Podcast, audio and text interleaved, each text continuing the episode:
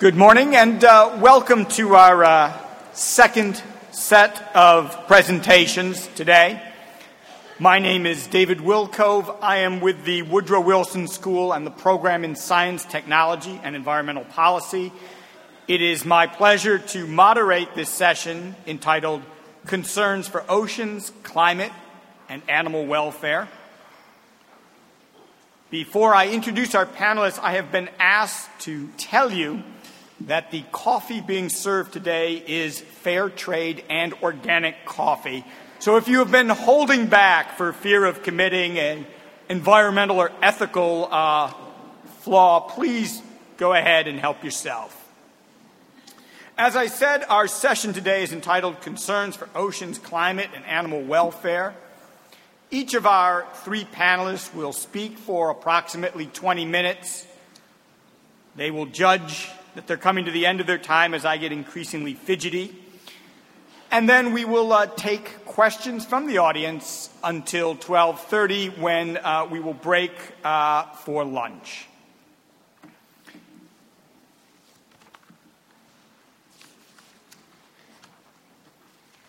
It's my pleasure to introduce the first panelist in this session, Dr. Rebecca Goldburg.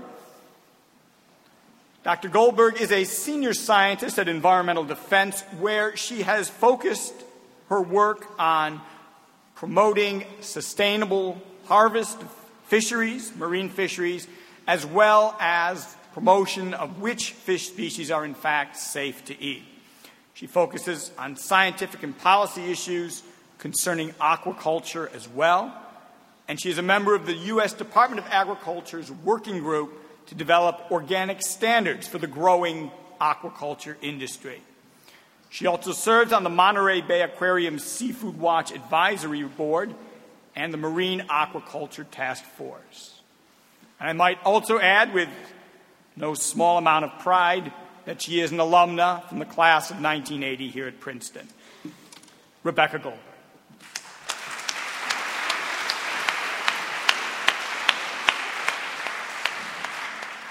Thank you very much, uh, David. It's, um, can you hear me? It's, um, it's wonderful to be here. And um, I thought I'd be- begin my presentation not with a title slide, but rather with a picture of a fish dinner. And um, the reasons of this are multiple. Not only am I going to focus my presentation today on fish, but this is my inspiration for getting involved. When I came to environmental defense, I, I worked on agricultural issues.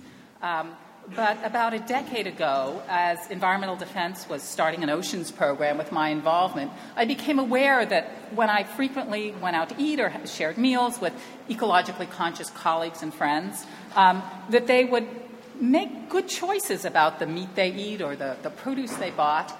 But when it came to fish, okay, when it came to fish, they would um, select anything as an ecologically acceptable choice, and I knew that just wasn't true.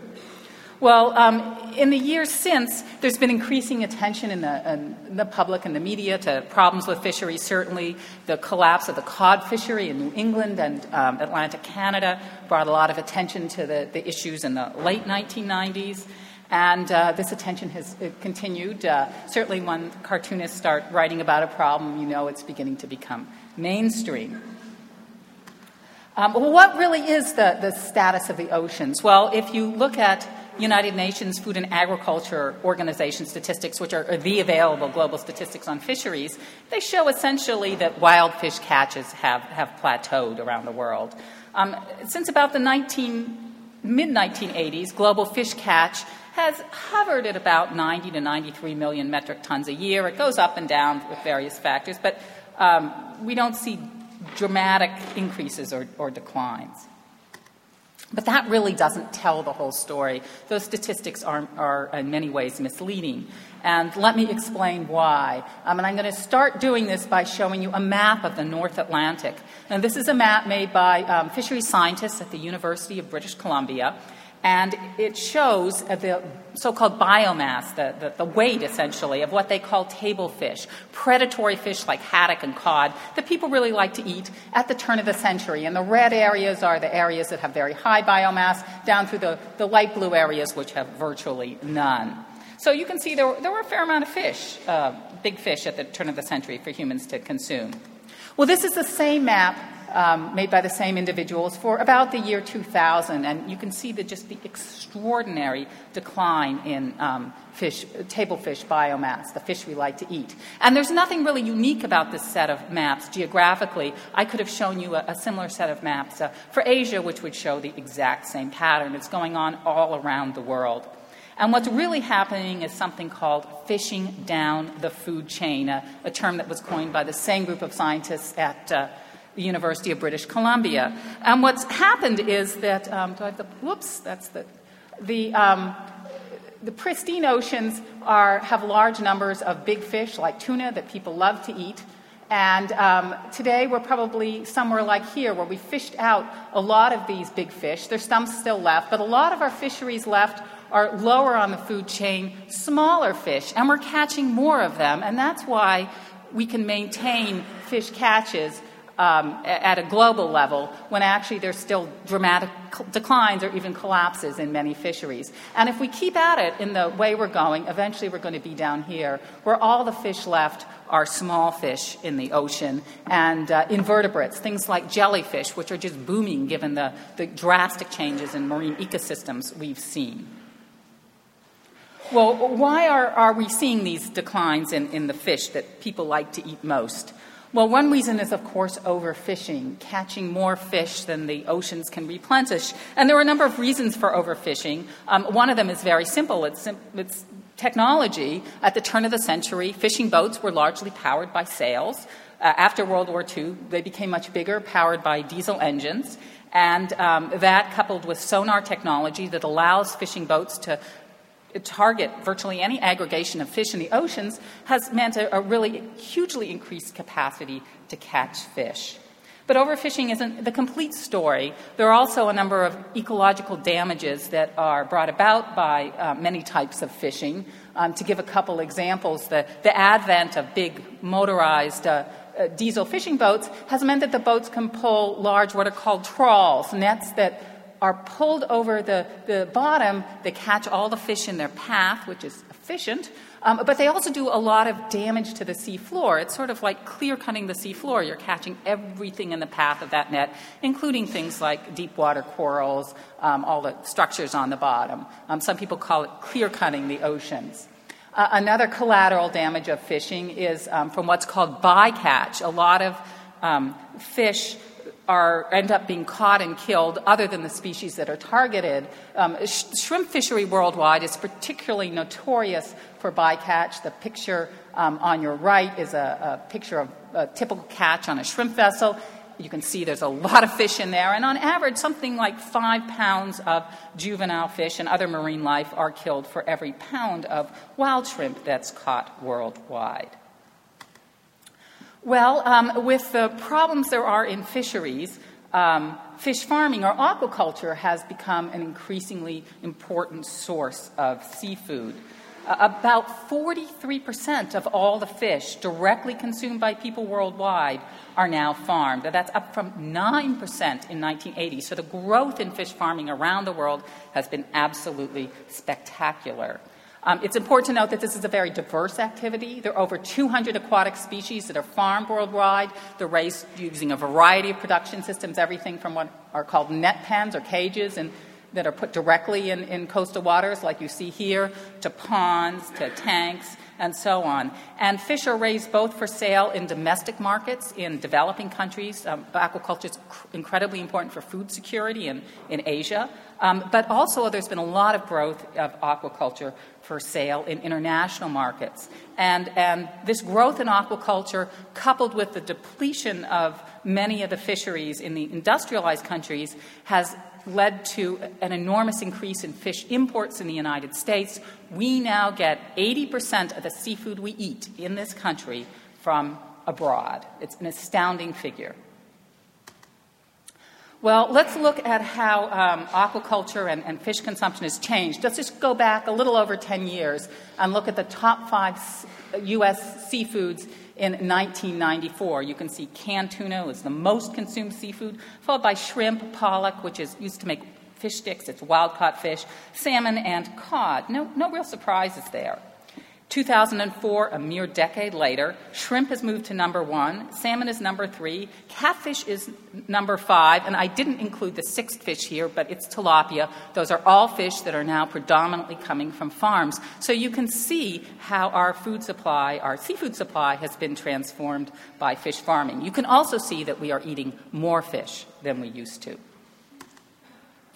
Well, um, how do we think about fish farming? And the fact is, um, it, it's, it's, not a simple thing to think about. Fish farming can be both a solution and a problem. If, if, we're interested in increasing seafood supplies, which you know, is important for many developing countries in particular, farming fish is the only reason to create that increase because our oceans are finite, our supplies of fish are finite, and many stocks are, are in deep trouble.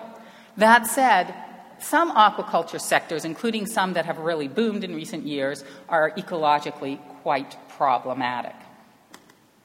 Uh, to illustrate this, I'd like to talk just very briefly about salmon farming. Um, if you go back very far in time, virtually all salmon came um, from the ocean, from stream beds. And now the majority of them are coming from feedlots. Um, the blue in this chart is uh, the total catch worldwide of wild salmon from 1950 through the early 2000s. And um, the area in purple is um, the production of farm salmon, and you can see that has just skyrocketed again to more than half the global supply of salmon. What are some of the, the issues with, with salmon farming? Well, uh, like any feedlot, when you put a lot of animals in, in one place, you produce a lot of, of wastes. And um, salmon farms um, are generally net pens or net cages like these, which are in British Columbia, and the waste from salmon farms flow directly into coastal waters. And if you have a small number of fish in a well flushed area, it probably doesn't matter a lot, just like it's okay to have cows, you know, on pasture.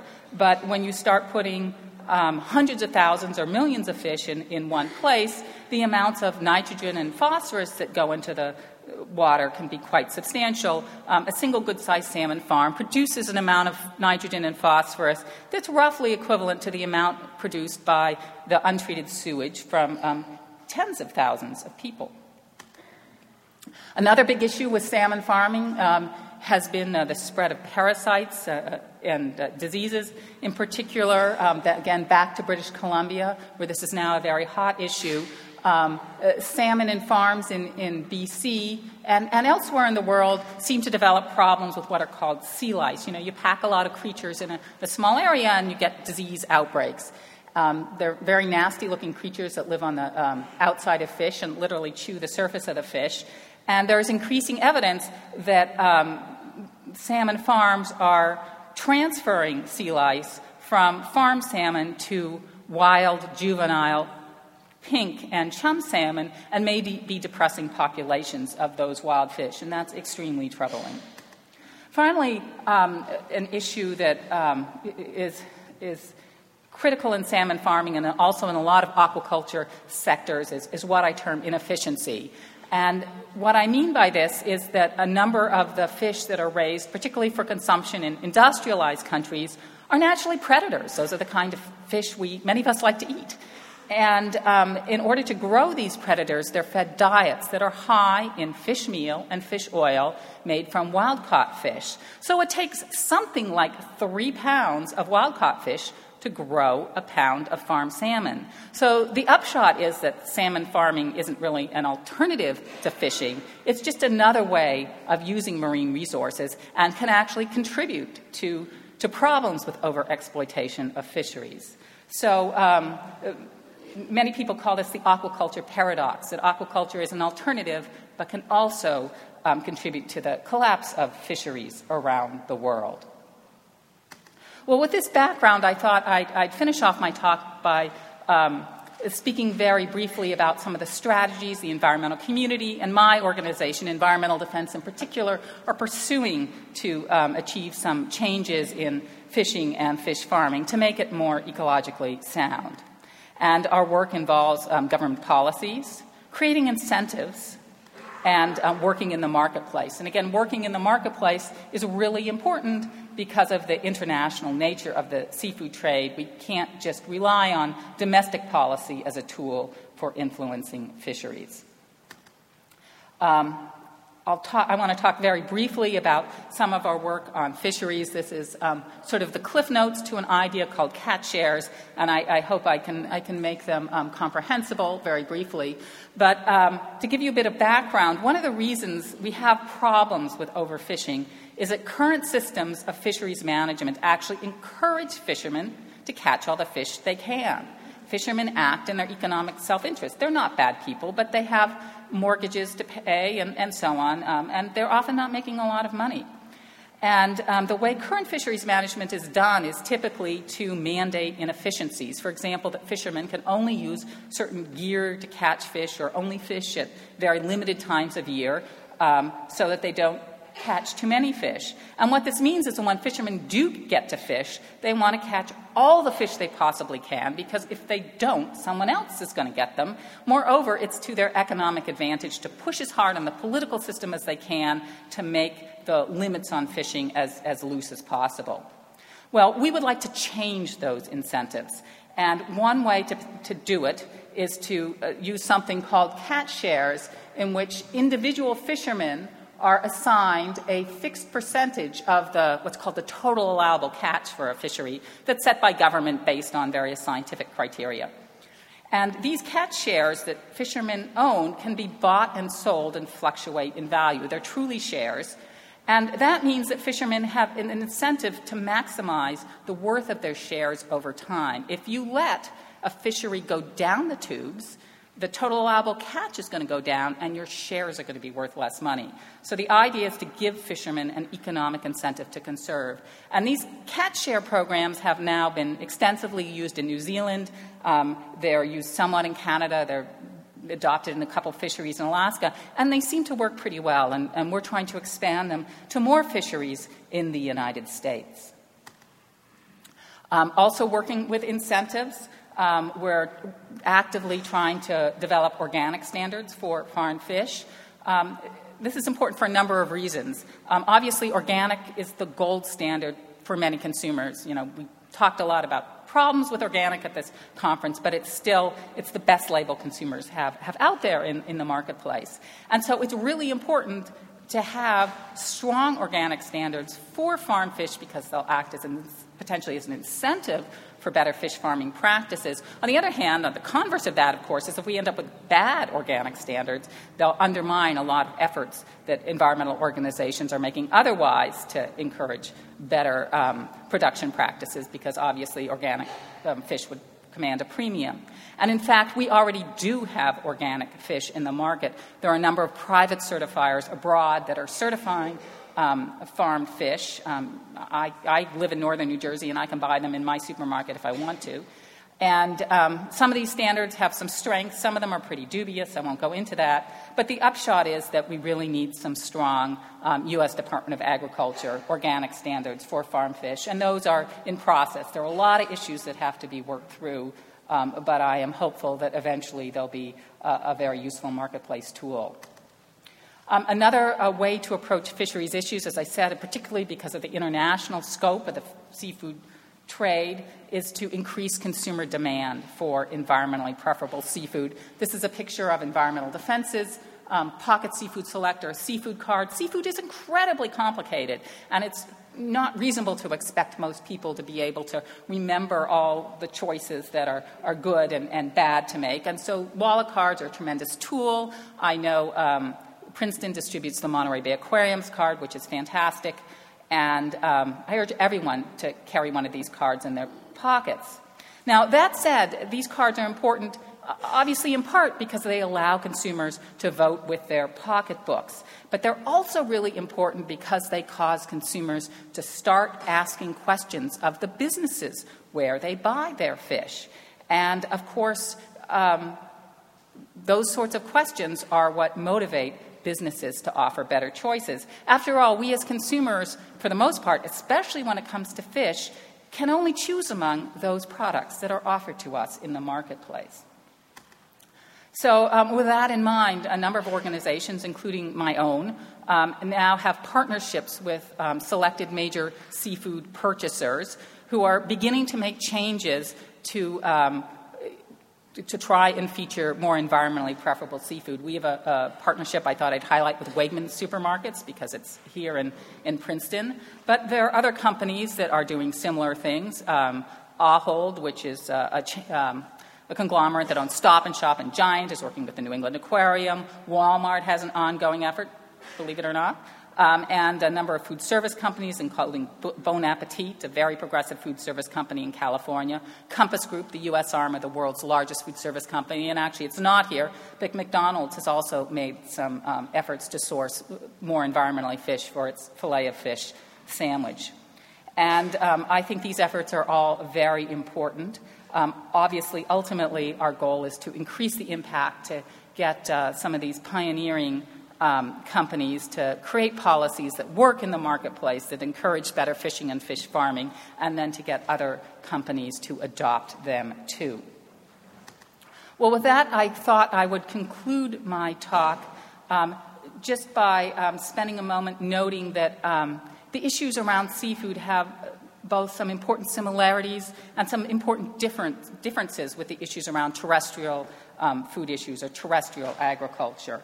And just to note a, couple of them, um, in, in, seafood production, particularly fish farming, we see some of the same trends towards feedlot style production that we've seen um, with animal production and, and in, uh, with pigs and, and, cows and so on. Um, for the most part, um, aquaculture isn't as far along towards feedlots as, um, as terrestrial production, but I, I cringe every time I go to a scientific meeting and someone talks about the fact that the poultry industry should be the model for the future of seafood production. And believe me, it happens all the time. Um, another similarity is that it is really critical to educate consumers about the foods they buy. Um, and uh, I think there's a lot of commonality between the efforts that are being made with people working on seafood issues and terrestrial food issues, um, um working on sourcing, working on helping make consumers make good choices. Um, that said, there are also some very important differences. As I've sort of harped on, um, one of the important differences is the incredibly international nature of our seafood supply, much more so than our terrestrial food supply. And that makes ideas, for example, about buying local a lot more difficult to execute. Moreover, since so much of our seafood still comes from the oceans, um, it's very difficult to ask people, say, in Chicago, to um, necessarily buy local. Um, in addition, as I just said, the majority of our seafood still does come from wild animals. It comes from wild caught fish, and that means that there are a lot of different sorts of issues about how we manage wild populations of animals that are living in a natural ecosystem that um, are, are, considerably different than the, the, challenges we face with agricultural policy. So, with that, um, I think I'll stop, and I would love to take some questions after the other presentations.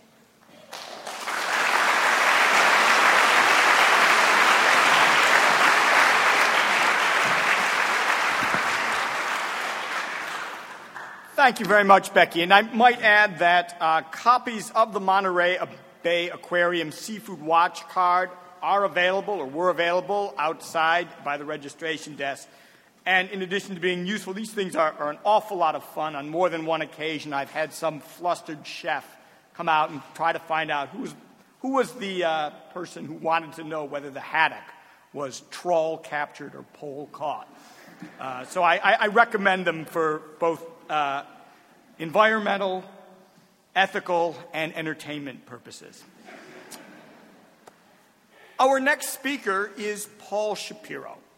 Paul Shapiro is the director of the Factory Farming Campaign at the Humane Society of the United States. And as many of you know, the Humane Society is the nation's largest animal welfare organization with nearly 10 million supporters. Paul has spearheaded numerous campaigns to improve the plight of farm animals, and in particular, he has led campaigns to persuade retailers to stop selling battery cage eggs. In addition, Mr. Shapiro has worked as a farm animal cruelty investigator documenting conditions on egg and broiler factory farms, at livestock auctions, and at slaughter plants. It's a pleasure to welcome him here. He will be talking about farm animal welfare concerns and progress in the United States.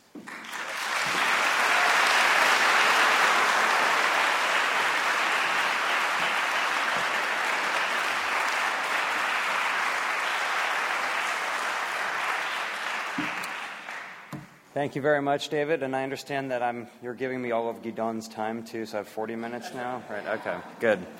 Um, well, thanks so much for coming out. Thanks to the organizers for bringing us all here together. It's been an excellent conference so far, and for the next 20 minutes, it's going to get a lot better. Um, no, just kidding. Um, as you heard, my name is Paul Shapiro, and I work for the Humane Society of the United States. And many of you, when you think about the Humane Society, you may think about the work that we do for dogs and cats, and you may think about the programs that we run free spaying, neutering programs, free veterinary uh, care for animals in impoverished communities, maybe the emergency disaster work that we did in Hurricane Katrina. But we're also concerned not only about dogs and cats, we're also concerned about farm animals. And uh, thank you. uh, farm animals, like dogs and cats, are individuals who care about their lives. They can suffer. And they have individual personalities. And we figure if German Shepherds can get along with farm animals, then maybe we should be able to as well. So, um, the problem, of course, is that even though farm animals are capable of suffering, on factory farms, they suffer immensely.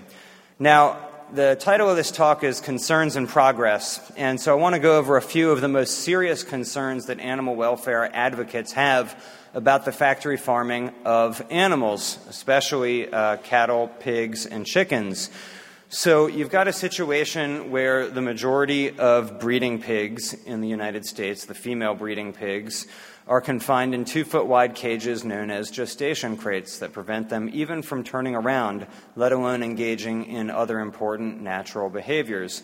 And this is not a temporary holding uh, cage for these pigs, this is where they spend their entire lives. Similarly, Calves who are raised for veal, the majority of them in our country, spend their entire lives chained by their necks inside of similarly restrictive crates in which they can barely move for months on end. It is truly unimaginable to try to imagine what these animals' lives must be like.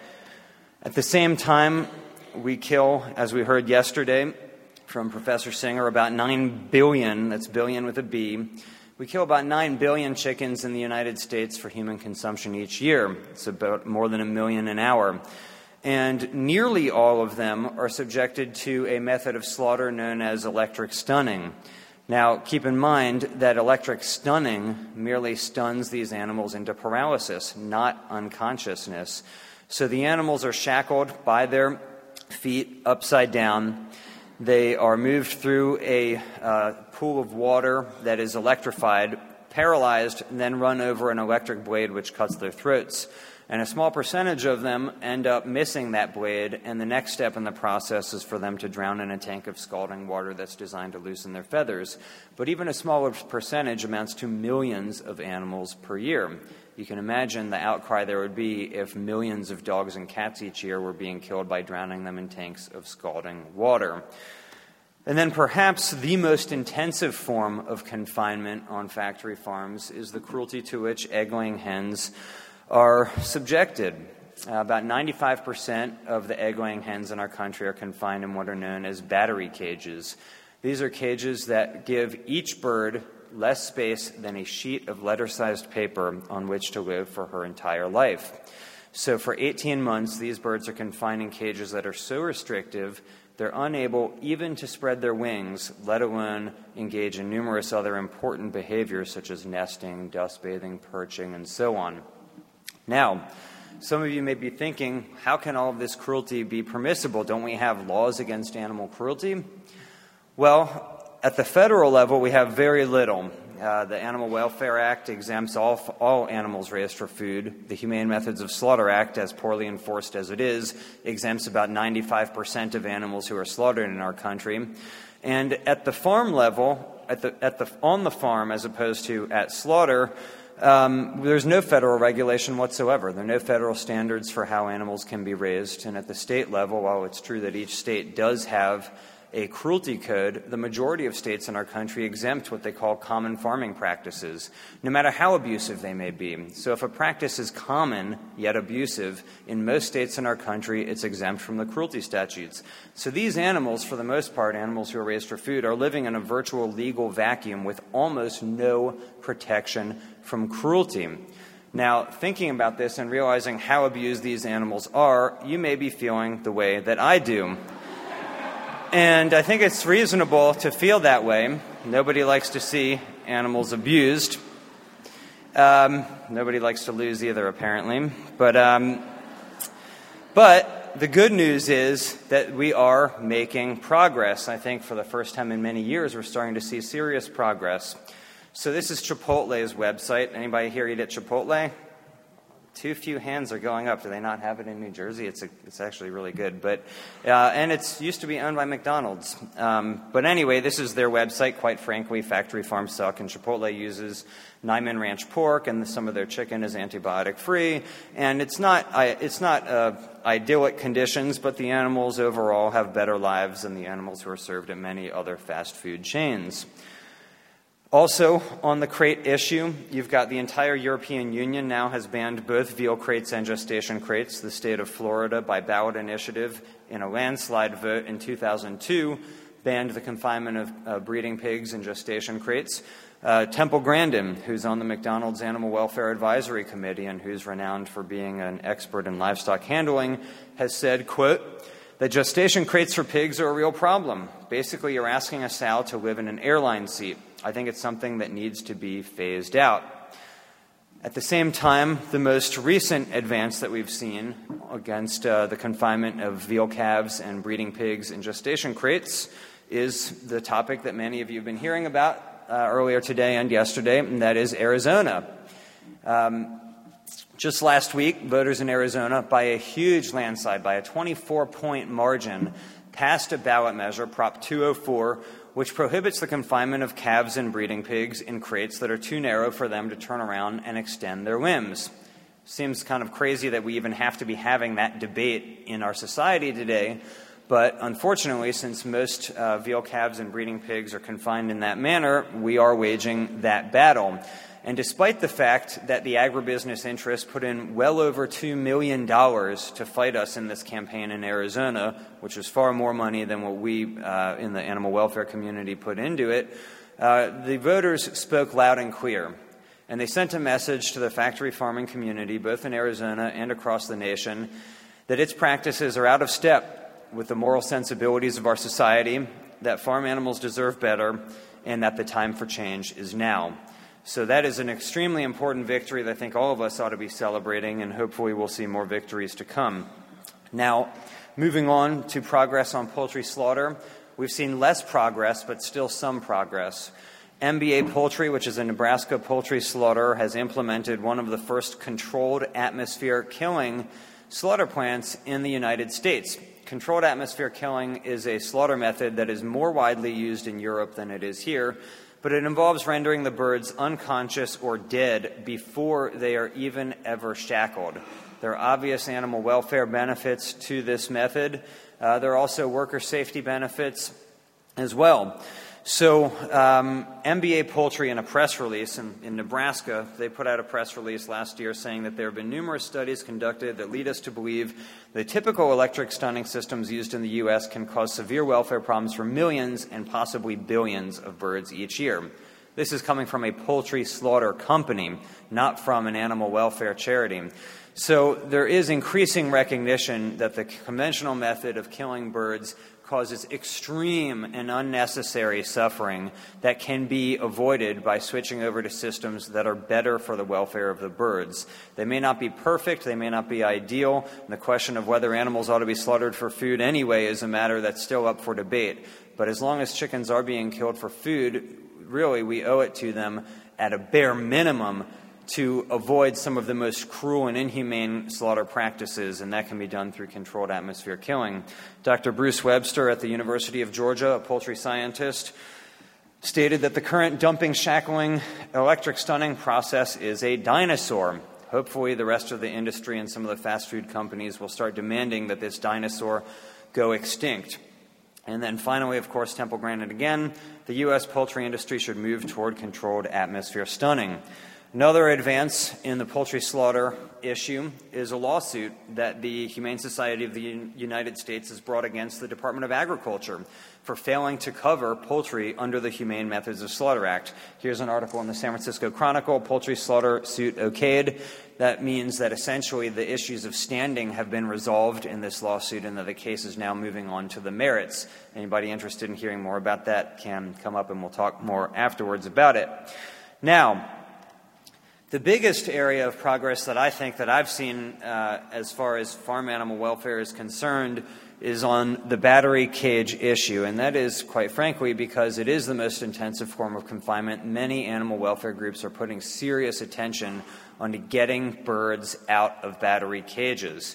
Now, it really has been like a tidal wave of progress in the last few years. The choice for many companies is not whether or not to sell eggs, which is a matter that's still up for debate, but the choice for many companies is whether or not to sell eggs that come from birds who are confined in battery cages like this, or that come from cage free egg farms like this farm here. Um, you can see that cage free egg farms may not be ideal, but they are significantly better than battery cage farms. The birds are able to walk around, to spread their wings, lay their eggs in nests, and so on. Um, and so what we've seen is a number of companies switching over to cage free eggs. Whole Foods in 2005 adopted a policy to only sell cage free eggs. A decade ago, you saw many grocery chains bragging that they offered cage free eggs. Now you see grocery chains bragging that they don't offer battery cage eggs. Wild Oats Natural Marketplace, their main competitor, announced in 2005 that it adopted an exclusively battery cage egg free policy for all of its stores. Trader Joe's in 2005 announced that it was adopting a policy where all Trader Joe's brand eggs would be converted to cage free. Even Ben and Jerry's just a few months ago declared that it was converting all of the nearly 100 million eggs that it uses in its ice cream every year to cage free. Now many people may think, wow, well one, Ben and Jerry's uses eggs, that's news to many people, but two, um, but two, this is a company that brags about its opposition to factory farming and it's a very socially responsible company. How can they be using tens and tens of millions of battery eggs each year?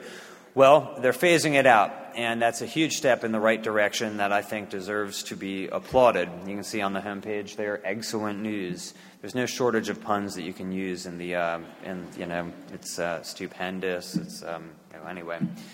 Um, so, not only are we seeing major retailers like Whole Foods, Wild Oats, Ben & Jerry's all getting rid of battery cage eggs, but even major corporations like AOL and Google are refusing to serve their, their employees battery cage eggs. The San Jose Mercury News front page screamed that Google uses clout to free hens when Google announced that it was adopting an exclusively cage free egg policy.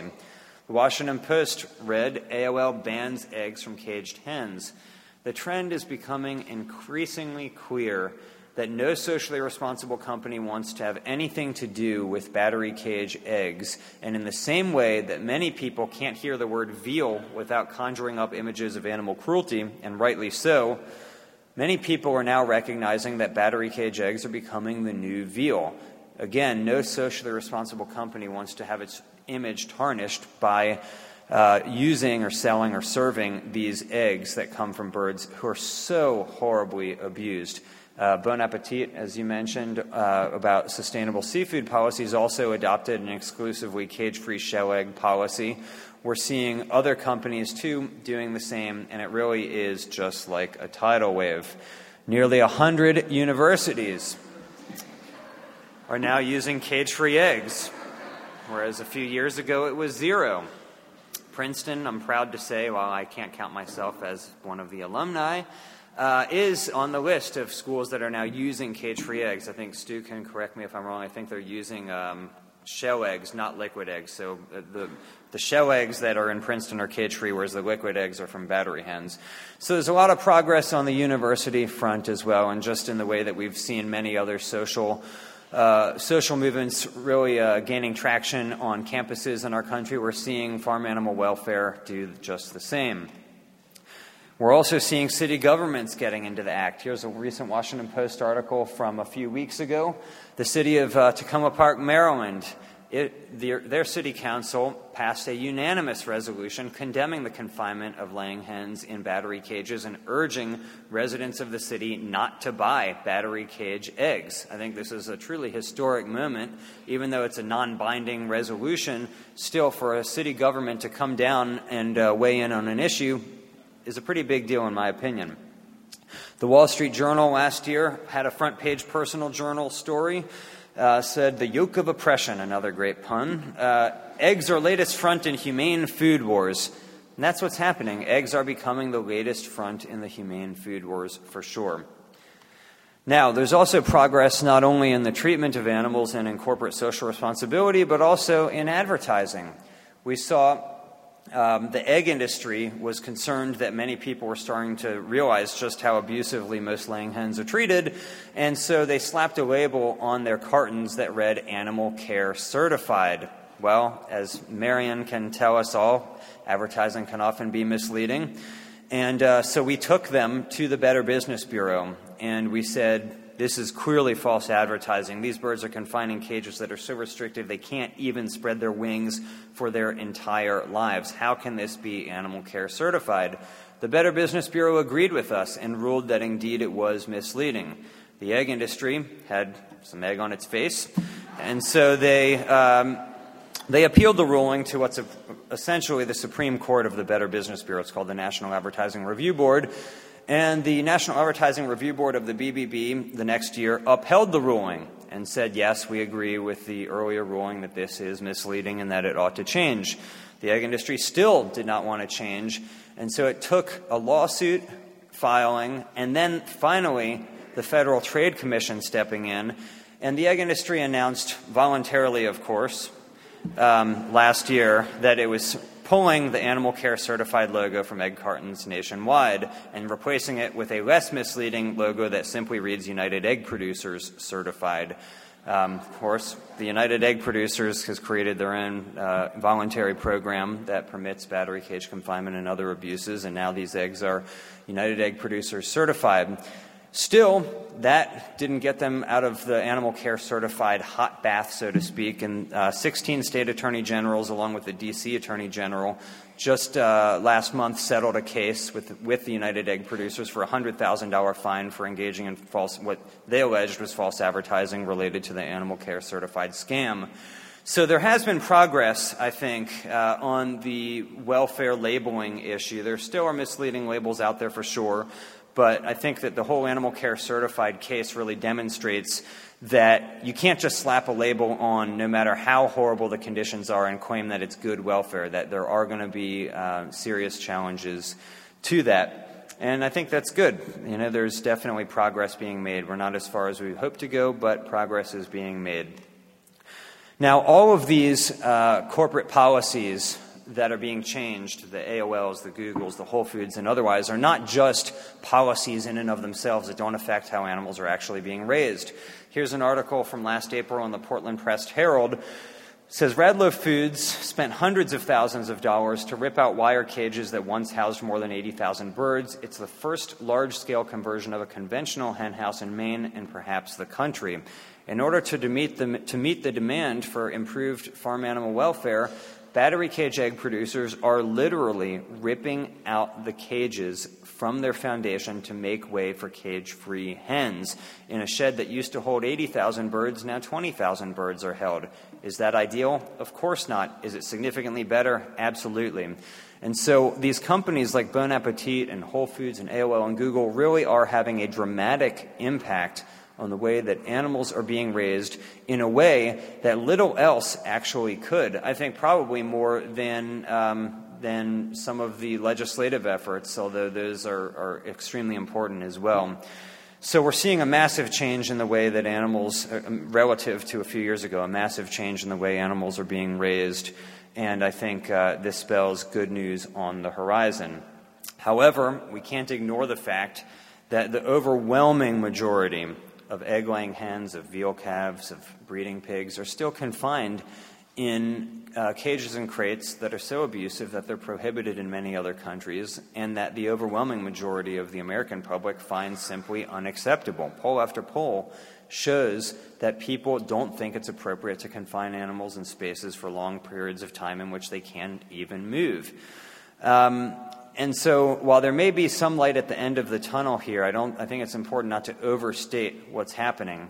I think it's also important that we're seeing a proliferation of vegetarian foods in the marketplace so that people can choose vegetarian options as opposed to uh, animal options. And I know that Marion was talking about the need to eat more fruits and vegetables. Michael Jacobson from Center for the Science and Public Interest is talking about the need to switch to a more plant based diet for both animal welfare and environmental reasons, and uh, I couldn't agree more.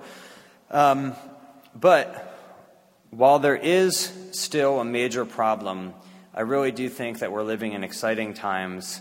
Uh, right now, I firmly believe that we are living in a truly historic moment in that the, uh, the intensification of animal agriculture has only gotten worse and worse and worse over the last several decades. And for the first time in our country, we're seeing a slow start to the de intensification, which is good for a number of reasons. And I have no doubt that when historians look back in the, at a time after battery cages and gestation crates and veal crates have been banned, that they're going to be looking back on these first few years of the 21st century and recognize that they were the formative moments in a movement, in a nationwide movement, to really address a fundamental wrong that has been uh, increasing in severity over the course of all of our lifetimes here in this room. And I'm proud to be a part of that change, and I hope that, the, that everyone else in this room is proud to be a part of it as well. I think by the fact that you're here, you are definitely part of it. And I would encourage you uh, to talk with uh, people like myself and other speakers as to how you can get more involved, because there really is no shortage of ways that we can act to help these animals. Animals on factory farms can't defend themselves, they're completely at our mercy, and they're counting on us to defend them, and I know that we won't let them down. So thanks so much for coming out, and uh, we'll talk more later.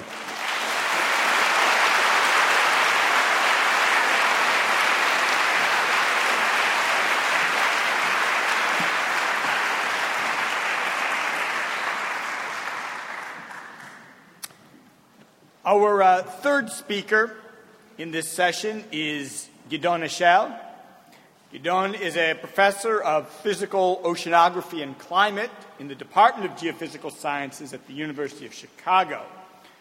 One of his main research interests is to compare the energy consumption of animal and plant based diets, and more broadly, to explore the uh, range of ecological footprints that are generated by different dietary choices. It's a pleasure to have him here.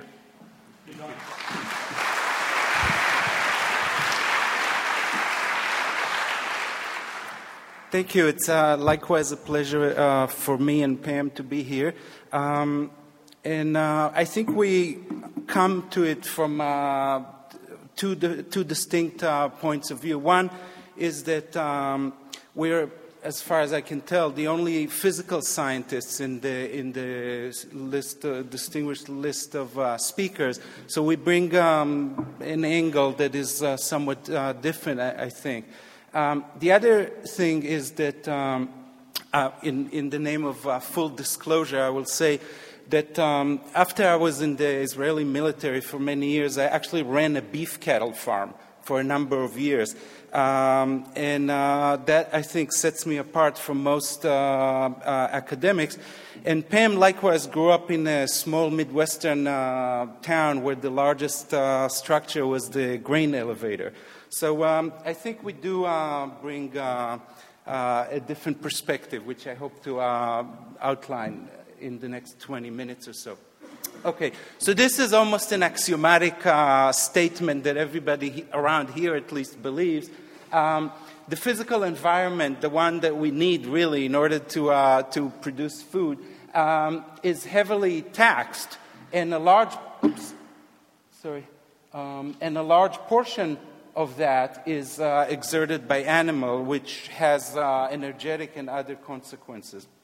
Uh, for example, here's the biggest, um, the, the main um, uh, grain, right? Here you see a pie chart, and here is your corn at about 30, a little over 30% of everything that we grow. Um, and here are the uses of that, uh, of that product, and you see that towering over everything else to the tune of 61% of the total is feed. Okay? So we devote a lot of resources to, to, uh, to feed uh, the, the, animals that we saw uh, in various uh, talks uh, treated in various inhumane ways. so we, we're going to outline various ideas very briefly about how this system is taxed and what are, are some of the consequences of that. Okay, so the first one that I want to talk about here is uh, land use, and here are examples of uh, subdivisions, as they call them in America, sort of encroaching on, uh, on otherwise fertile, uh, productive land. So here um, we plot the, the cropland, okay, in the U.S. This is cropland, rangeland, to, uh, total rural, and pasture as a function of time, which is, which is the horizontal axis. And you see that all of them, any category that you care to look at, uh, uh, exhibits a declining um, uh, trend. Okay? And that's exactly because of this. Okay? Not only, but, but to some extent.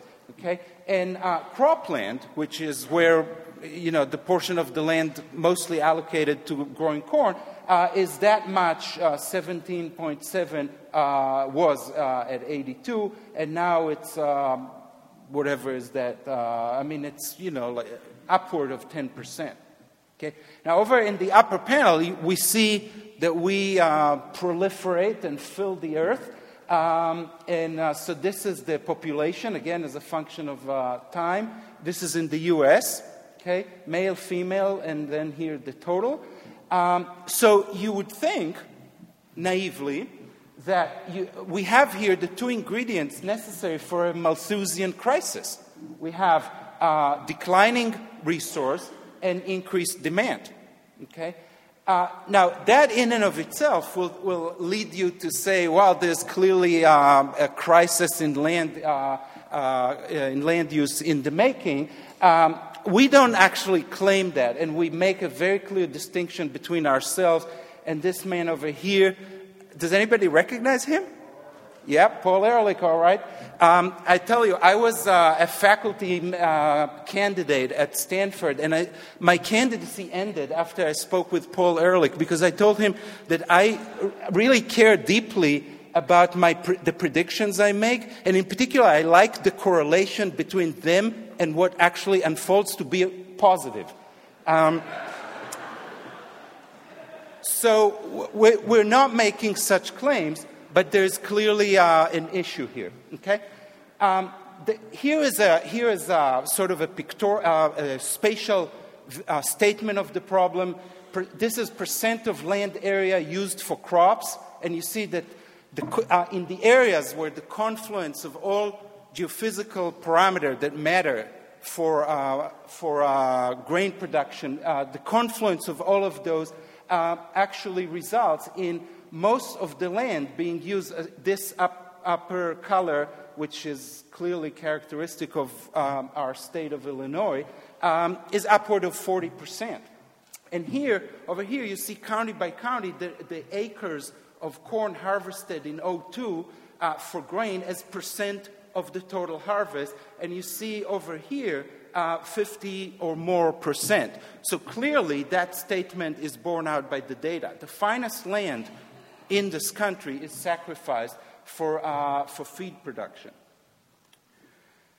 So that's uh, point number one. Uh, the, the choice, the dietary choices that we make have geophysical consequences. You can see that, for example, if you are a camera uh, mounted on a satellite looking down on the US from, uh, from space, you will clearly see that in terms of the radiative properties of uh, the continental US. We have actually, by our dietary choices, altered the radiative properties of the surface area of the US in a discernible, measurable way. Another thing that we altered in a dramatic way is uh, biogeochemical cycles, especially of the macronutrients. What, we sh- what is shown here, over here is the annual rate of uh, nitrogen fixation in, uh, in uh, 10 to the ninth kilograms per year. Now, for those of you who don't know what nitrogen fixation is, I mean, nitrogen is not broken, no need to worry. Um, it's just that in, in the atmosphere, you have nitrogen as molecular nitrogen, one atom, another atom, and they share um, some electrons. This, uh, this uh, partnership is a very, very strong one, and therefore the N2 molecule is largely biologically inert and not available for biological uh, functions. We need to convert, or one needs to convert that uh, nitrogen into biologically uh, active forms. And that's what nitrogen fixation essentially is. The point of this is these land and oceans, this is the natural rate of nitrogen fixation globally. This is the rate at which agriculture and industry fix nitrogen. We have one atmosphere to deal with, that's it. We're not going to have another one. And we have here our rate of uh, nitrogen fixing towering over, over that which occurs naturally. Uh, here is a, a, a, different view of that. Here are various uh, ways we uh, either directly or indirectly uh, enhance nitrogen fixation. This, between the two dashed lines, is the rate, the estimated rate of uh, nitrogen fixation over land and ocean combined. And you see that we, the totality of our uses exceeded the low uh, estimate in 1971, and in 88 or so, we've exceeded the upper uh, estimate. So now we know for a fact, and that's consistent. Oh, sorry, that's consistent with this, that our uses tower over uh, naturally occurring nitrogen fixation. That again gives you a pause. Oh, at least it should give you a pause. You know, we we are engaging in a massively large scale um, planetary engineering, really. But we are not engineers, really, or not particularly good ones. Um, here is an example of okay, so you do all this nitrogen fixation. How about at least use it, uh, use it in, in a prudent fashion? This shows that this is not the case. Um, what is shown here, this, um, uh, this uh, whole panel deals with a number of basins in the Mississippi catchment. Okay? So each dot corresponds to a, a sub basin. Okay? And what's shown here is the percent of that basin that is occupied by row crops, mostly the, the soil and uh, the corn and soy rotation or corn on corn uh, lack of rotation sometimes. Okay? And here is the mean nitrate uh, concentration uh, in uh, water that's, uh, that's collected from those catchments. And you see a very nice uh, correlation with some scatter, obviously, but the point of it is the more uh, intense your agricultural uh, occupation of the land is, the more nitrogen leaching there is. Nitrogen leaching is, is that which you would like to bring to zero because it is something that uh, some form of nitrogen, 100% of which goes to create adverse effect, and 0% of it goes to produce food, producing food. Okay? Um, here is um, a curve uh, showing uh, the, the well, here is the yield um, right, he, right here, um, and that's shown uh, right uh, in this um, vertical axis. And this is the application rate of, um, of nitrogen uh, fertilizer. This is that, that rate which will give you the maximum yield. The current in the US is about 125, but uh, so it seems like we're doing pretty good. We're, we are very close to the maximum yield with minimizing the adverse effect. This dashed curve shows you leachable nitrogen. However, take note of this. Okay? This number is inching upward, and here you see it here's the de- developing countries, for example. The, the uh, legend is shown here 5960, 8990, and, and uh, projected use for uh, 2020. And you see in all of the regions, including the world as a whole, there's an upward, um, upward trend. Okay? Um, here is uh, so here's our uh, Mississippi ba- uh, basin where most of our corn and, and uh, soy to feed animals uh, come from, and what is shown here, this is the inputs and the outputs in terms of uh, in terms of nitrogen, and this is the residual. And notice that they have different scales. This is this is the scale for the residual. This is the scale for inputs and outputs. And now, over here, the mouth of the Mississippi, right where New Orleans used to be, um, there is a huge flux of nitrogen dissolved in the, uh, in the discharge of the Mississippi uh, into the Gulf of Mexico. And here is the residual uh, time series plotted against time, uh, the residual from here. So, in other words, how much excess nitrogen is inputted into the, into the basin. And here is the flux of nitrogen into the Gulf. And the point is that after some honeymoon period where the land was relatively unsaturated with respect to nitrogen and could absorb the assault that we, uh, we uh, bombarded it with, after that honeymoon, honeymoon period was over, and basically you needed a balance where whatever re- uh, residual there is has to go out by means of, uh, of uh, surface runoff, then the, the residual and the flux into the Gulf are exactly uh, mirror images of each other. So the, the, bar, the, the upshot of it is we are doing too much fertilizing, we're doing it inefficiently, and we thereby uh, increase the nutrient load in the Gulf of Mexico. Now, that, it, that is uh, I'll, I'll, actually get to the consequences of that in a minute, but here is uh, uh, a plot of the, rate, the proportion of excess uh, nitrogen, nitrogen that's exported out, uh, uh, and phosphorus. So these two are for nitrogen, these two are for phosphorus, uh, and this is the proportion that is um, that fertilizer application is responsible for, and this is directly through animal. Um, agriculture. Okay? And you see, right, I mean, in many of the prime uh, parts of the Mississippi catchment, or really the, uh, the US east of the Rockies, you see that you have that category of the red, which is 50 to 100%. So we are fertilizing uh, in a very inefficient way, uh, and, and well, there's no efficient way of um, uh, conducting animal uh, agriculture, but this simply tells you what the, what the effluent rate is, and it is staggering. Okay? Uh, some uh, of that result, some of that discharge of excess nutrients into the world ocean results in what we call uh, dead zones, which are all over uh, the coastal waters uh, in the world. This is, um, uh, this is a picture of the Gulf of Mexico. Here's an oil rig right there.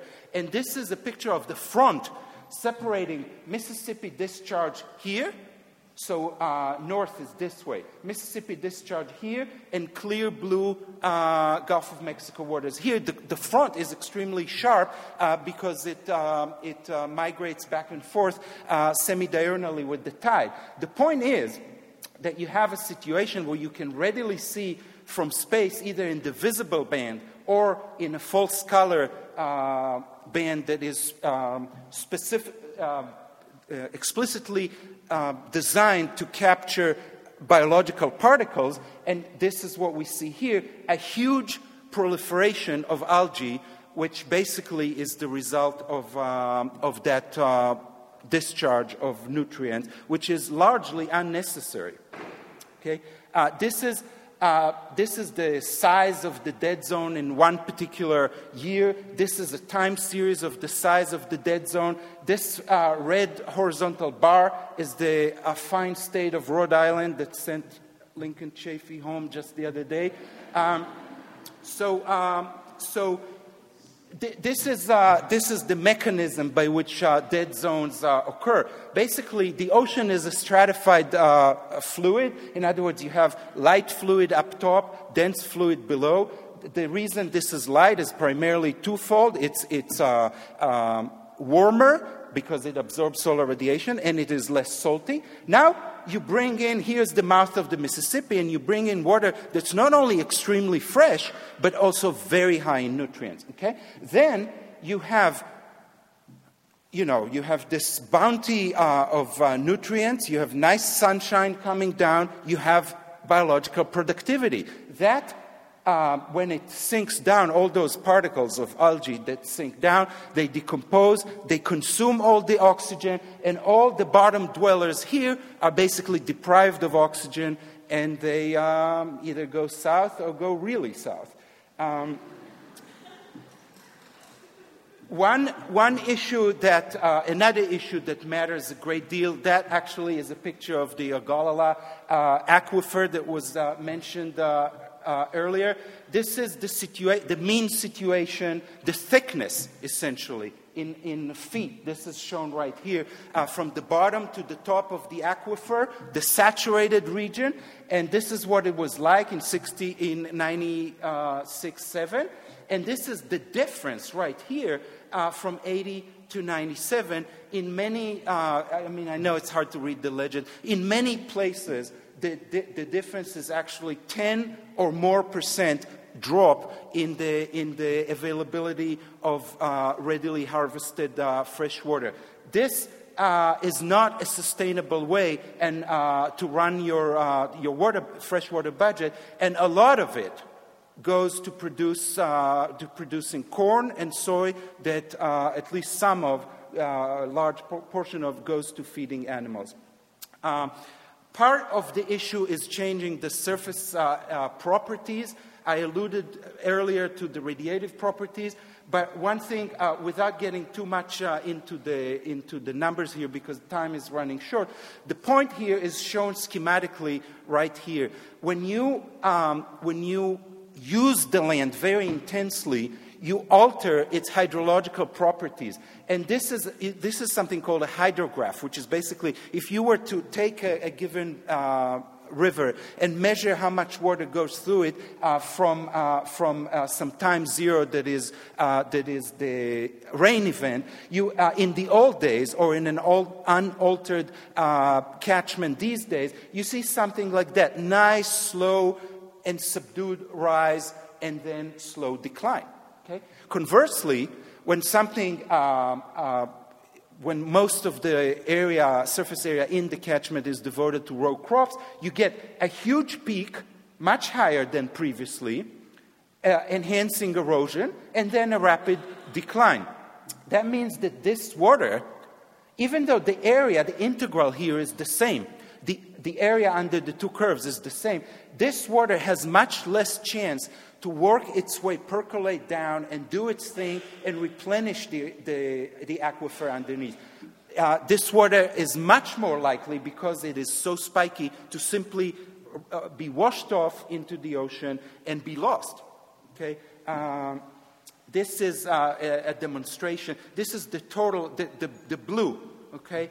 Uh, and this is as a function of time, the, the consumptive use of water. Okay? And this is the total, and this is for irrigation. And the point of this uh, uh, plot is to show you how close these are. Okay? In other words, irrigation amounts to, I mean, it maybe is uh, uh, an obvious thing, but it's worth pointing out numerically that irrigation, again, primarily to producing corn that absolutely nobody needs, uh, is a huge consumer of, uh, of available water. Okay, now our claim to fame, right? Uh, and that is greenhouse gas emissions. Okay, uh, when you produce food, uh, you, uh, you produce greenhouse. You um, uh, are responsible for the emission of greenhouse gases into the atmosphere. I assume that everybody knows what greenhouse gases are. If not, you should take one of my classes. Um, but but the point is that a large chunk of the greenhouse gases associated with food production is indeed uh, energy production, fossil fuel combustion. That's 2.5 essentially uh, uh, tons of CO2 equivalent per person per year in the US. Okay? Now, there are two uh, or, or, three actually uh, trailing ones that are uh, smaller by a good chunk, but, but nonetheless very important. Enteric, ferm- enteric fermentation is an easy one. That's uh, what happens when organic matter decomposes anaerobically inside rumens of ruminants, primarily cows, um, and they produce methane. This, this, fermentation produces methane, which actually, contrary to popular belief, comes out through the front end. Uh, it's, um, it's burping, and that's, uh, that is responsible for 0.4 ton per person per year of CO2 equivalent. That's, that's not a trivial thing. Agricultural land management, obviously, uh, when you plow, till, whatever the land, you alter in a dramatic way its composition and, uh, and its um, uh, physical uh, attributes, and that changes the rate at which it exchanges gases with the atmosphere, etc. And uh, the, to- the, total consequence of that is about a ton of CO2 equivalent per person per year. And then there's rice, uh, uh I mean, uh, waste management, that's manure mostly, and rice. Uh, especially the way it's practiced in, in Southeast Asia. Okay, now it's really important to remember this. This is the, amount, the energetic efficiency of various foods. Uh, in red are animal based foods, in green, plant based foods. Okay? The point of this is that you get about one tenth of what you put in in terms of fossil fuel energy uh, from animals. You get somewhere between 200 and even 500. We choose, chose to leave out oats because oats is 510. It would have blown the curve, okay? So we, we don't want to do that. Um, but, uh, but you get the picture. Here, you get two to five times more energy, edible energy, than you put in from Saudi Arabia. Here, you get a tenth. That's the big difference. Okay? Now, I don't want to get too technical, uh, not technical, I mean, th- there's nothing here that any certified accountant cannot do. However, it's, uh, um, it's um, or even an uncertified one, for all I know. But, uh, but uh, uh, I, I want to get to the punchline, so let's, uh, let's skip that unless there will be questions, okay? What is shown here is, um, is uh, the, over here uh, in the uh, horizontal axis is the percent of caloric input from animal sources. So, for example, the mean American diet, conveniently acronymed MAD, um, has, um, has um, uh, about, 30, about a third of the calories from animal sources. Okay? Right there. Okay? Um, the, the various lines, the various curves, uh, and their slopes correspond to various semi realistic hypothetical diets. For example, here's the mean American diet. So the slope of the line is determined by the composition of the diet. What is in it? How much, how much of your calories uh, come from egg, from dairy, from meat, red meat, poultry, etc. Okay? So here is, for example, the most, the least uh, offensive diet, uh, except for vegan, of course, um, which is uh, where you get all of um, that portion. Uh, let me just show you here. That portion of, uh, of your um, uh, assorted meat uh, uh, portion of the calories. This is just simply taken from the FAO data, and that's Marion Nestle alluded earlier to the figure of 3774 kilocalories per person per day in the US. That's what the total here, right here. And this is the portion that's uh, uh, derived from animals, and this in particular is the part from uh, meat. So if all of that portion is from poultry, and you uh, again, uh, that many, uh, let's say 30% of your calories from uh, animal sources, in that case, it will be 30% of your calories from poultry, you are responsible uh, for the extra emission of about a ton, extra ton, above and beyond what your fellow vegan person is responsible for, even though you both eat the same amount of vastly uh, excessive amount of calories. Okay? Um, so so um, you see right here that if you are eating not only the f- fraction of your calories from animal sources the way most Americans do, but also the composition of those 30 uh, percent um, is partitioned among the various sources to reflect the mean American diet, then you're responsible for the excess emission of a ton and a half of CO2 equivalent. Now, to, to, to put that in perspective for you, uh, each one of us uh, is responsible, us, I put myself among the Americans, um, is responsible for somewhere between 18 and 22 tons of CO2 equivalent per, per year, just by virtue of existing. Okay? So, um, so that number, a ton and a half, oh, I should say that of that 18 to 22, about four tons, roughly speaking, is the, the, uh, the diet, uh, the dietary component. Okay?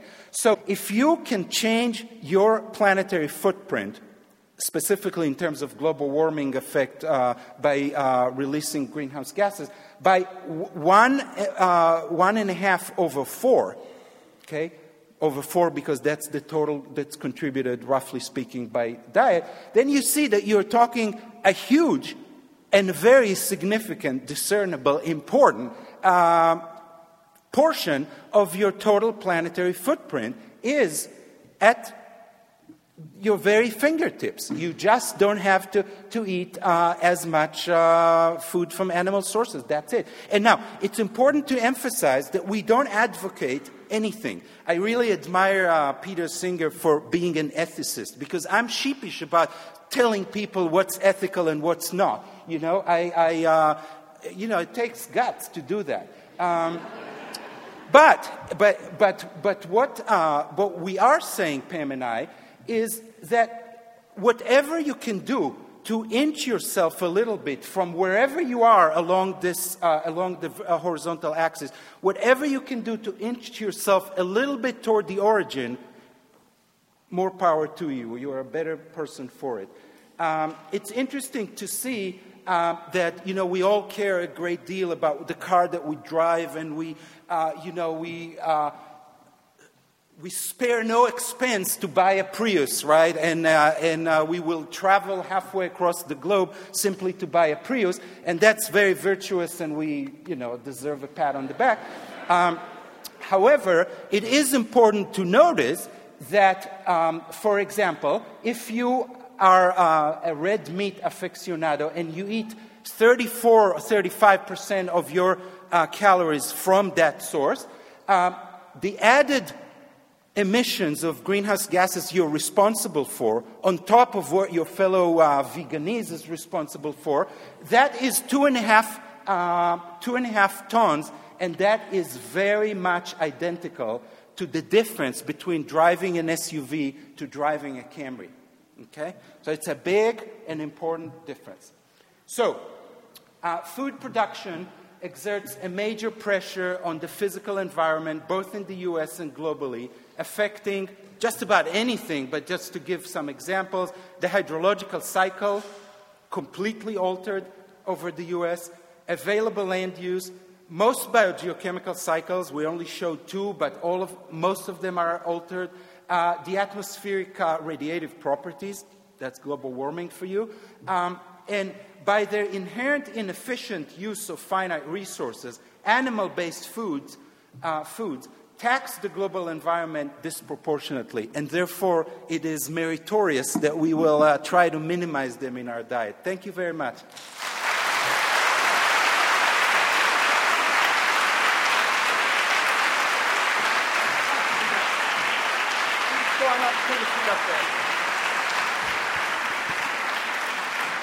If the uh, panelists will uh, take a seat up here with the uh, we will take questions for really no more than five minutes to try to keep this on schedule. So I would ask that both the questions, especially the questions, and to a lesser degree the answers be short. Woman down there with her hands up. Can we get a microphone to her? Hi, I wonder if all of you could address the issue of um, proponents of industrial agriculture will say that a growing population needs industrial agriculture in order to feed the population that we have. Um, from all of your perspectives, could you address that? Um, sure, I'll, I'll, give it at least a quick attempt and give everybody a chance. It's not that simple. I mean, it, it, people tend to, to talk to critics of current agricultural practices and say, you throw us back to the Stone Age or at least to turn of the century farming practices, which don't have very high yields, and so on. Um, and the fact is that the way we need to move forward is to look for better agricultural practices. That, you know, we shouldn't reject technology, but we need to look hard at how those practices are adopted and how they're used and pick the best and throw out the worst. Um, so when people raise issues like that, they're, they're raising a false dichotomy. Uh, I actually see the. Uh, uh, I agree to some extent, but I also disagree a little bit in the sense that there is an issue here. And one thing, I mean, even though this conference was wonderful or is wonderful, um, one thing that was really missing is the class issue. You know, that, uh, I mean, many people um, can't afford many of the, at least in the current system, many of the solutions that, that we advocate. Uh, obviously, we are all sympathetic, and all the speakers before were sympathetic to that, so that's fine. But there is an, a, a, class issue here, and uh, I disagree with Marion Nestle when she says uh, you can always eat healthy in any supermarket in this country. That is blatantly false. Um, uh, Pam and I run uh, field courses. We take kids all over, all over the country, and we have a really hard time. Even 30 miles south of DC was the last time we just couldn't find anything to buy. Um, so, uh, yeah, I mean, it is true that industrial agriculture has uh, something to offer that we can't currently uh, do away with. That is correct. Uh, and um, we need to, among the many, many things that we need to do, we need to, to make sure that uh, whatever advantages uh, are put in place are distributed uh, evenly and uh, justly. That's. Um, just just very briefly, I mean, most of the poor people in the world subsist on a much more plant-based diet than the affluent nations do. Many plant-based options are far cheaper. Maybe you know, if you go to Chipotle, the vegetarian burrito is a dollar cheaper. Many Chinese restaurants, the plant-based options are cheaper. So it is definitely to take your advice of eating fewer animal products can oftentimes be cheaper than buying a diet that is heavy in animal products. Gentlemen in the front.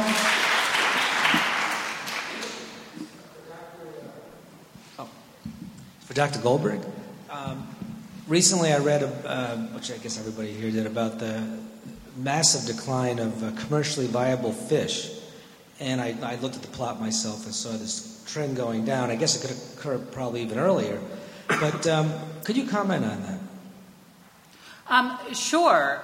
Um, those results are by a um, recent, from a recent article in Science magazine, which actually has much more to it than just that one plot. And um, the projections show that if we keep current rates of fishing, we'll see um, basically about zero commercially viable fish populations by, I believe it's 2048.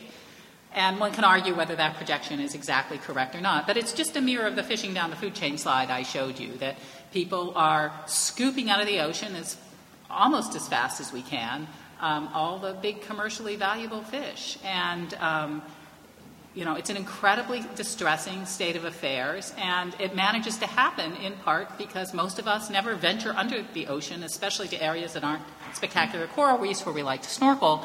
And so things are allowed to happen that we would never allow on land. One more question. Person in red over here.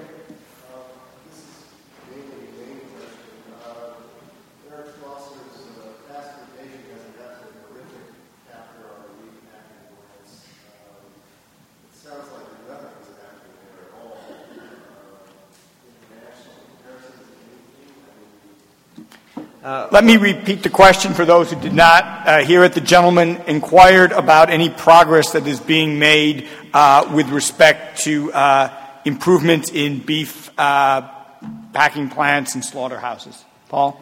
Um, you know, people like Temple Grandin claim there is being progress made at the initiative of some of the retailers who are doing audits. Other people question um, question how much progress is being made. Um, the GAO issued a report stating that many animals were just simply being uh, killed in violation of the Humane Methods of Slaughter Act recently, and so th- there are very serious concerns. I think it's also important to recognize that we slaughter about 35 million cattle in this country every year, yet we slaughter more than 9 billion chickens every year. And so, from an animal, from an animal welfare perspective, there is a much greater sense of urgency on improving uh, the welfare of birds as opposed to cattle. Not that cattle aren't important, that their suffering doesn't matter, of course, it, it does, and many of them are subjected to truly horrific uh, abuse. Um, but the reason why so many animal welfare groups are focusing on the plight of birds is simply because of the, the universe of suffering is so much greater in that realm. And uh, we will take uh, one more question. The woman in the back with the red scarf. I have a question for Dr. Eshel. Um, in the last graph that you showed with the energy use and the greenhouse gases associated with eating different diets, it strikes me that, um, well, all cows are not created equal, um, that some cows are raised on grass and some are raised on corn, and that those two cows will have very different greenhouse gas emissions and fuel associated with, uh, with, with them. So I was wondering if you could uh, address that. Uh, it's a great question, and it's based on a correct premise. Um, so, the, so, there are two parts, uh, if you recall, to, to, the, to the greenhouse gas footprint. the first is uh, CO2 uh, combusted for energy use. And uh, I mean, if a cow is just grazing throughout her life, let's say she's, it's a she, uh, on, on the range, then she consumes none of that. But most of them are what they call finished in feedlots um, the, the, composition of their burps is rather different uh, depending on their diet. And so they're, uh, you know, they're uh, uh walking uh, greenhouse gas uh, producers, and that matters a great deal. And it is, and it is true that there's much more roughage in grazing, and therefore there's a much more methane production. Pam and I talked about it, didn't do that calculation, so I wouldn't venture numbers here, but it is possible that it totally undoes the uh, advantage uh, presented by, uh, by uh, CO2 savings. So that the excess methane actually undoes what uh, saving CO2 does. Thank you very much. Uh, unfortunately, to keep on schedule, I'm going to have to uh, bring an end to the questions, although I think there will be opportunities to uh, meet with the speakers. At this point, we will begin uh, adjourning for lunch. We will uh, report back at 2.15. Uh, students in Environmental Studies 201 who've registered for the lunch, there will be two tables reserved for you. Uh, I want to take this moment to thank very much uh, Rebecca, Gidon, and Paul.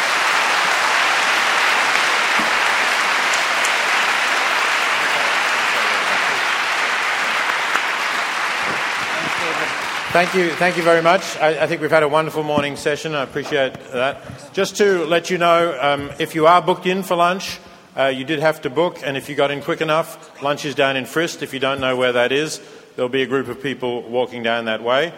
The book sales are open now and will close at 2 o'clock, so if you want to buy a book by any of the authors and later get it signed, you have to do that before 2 o'clock.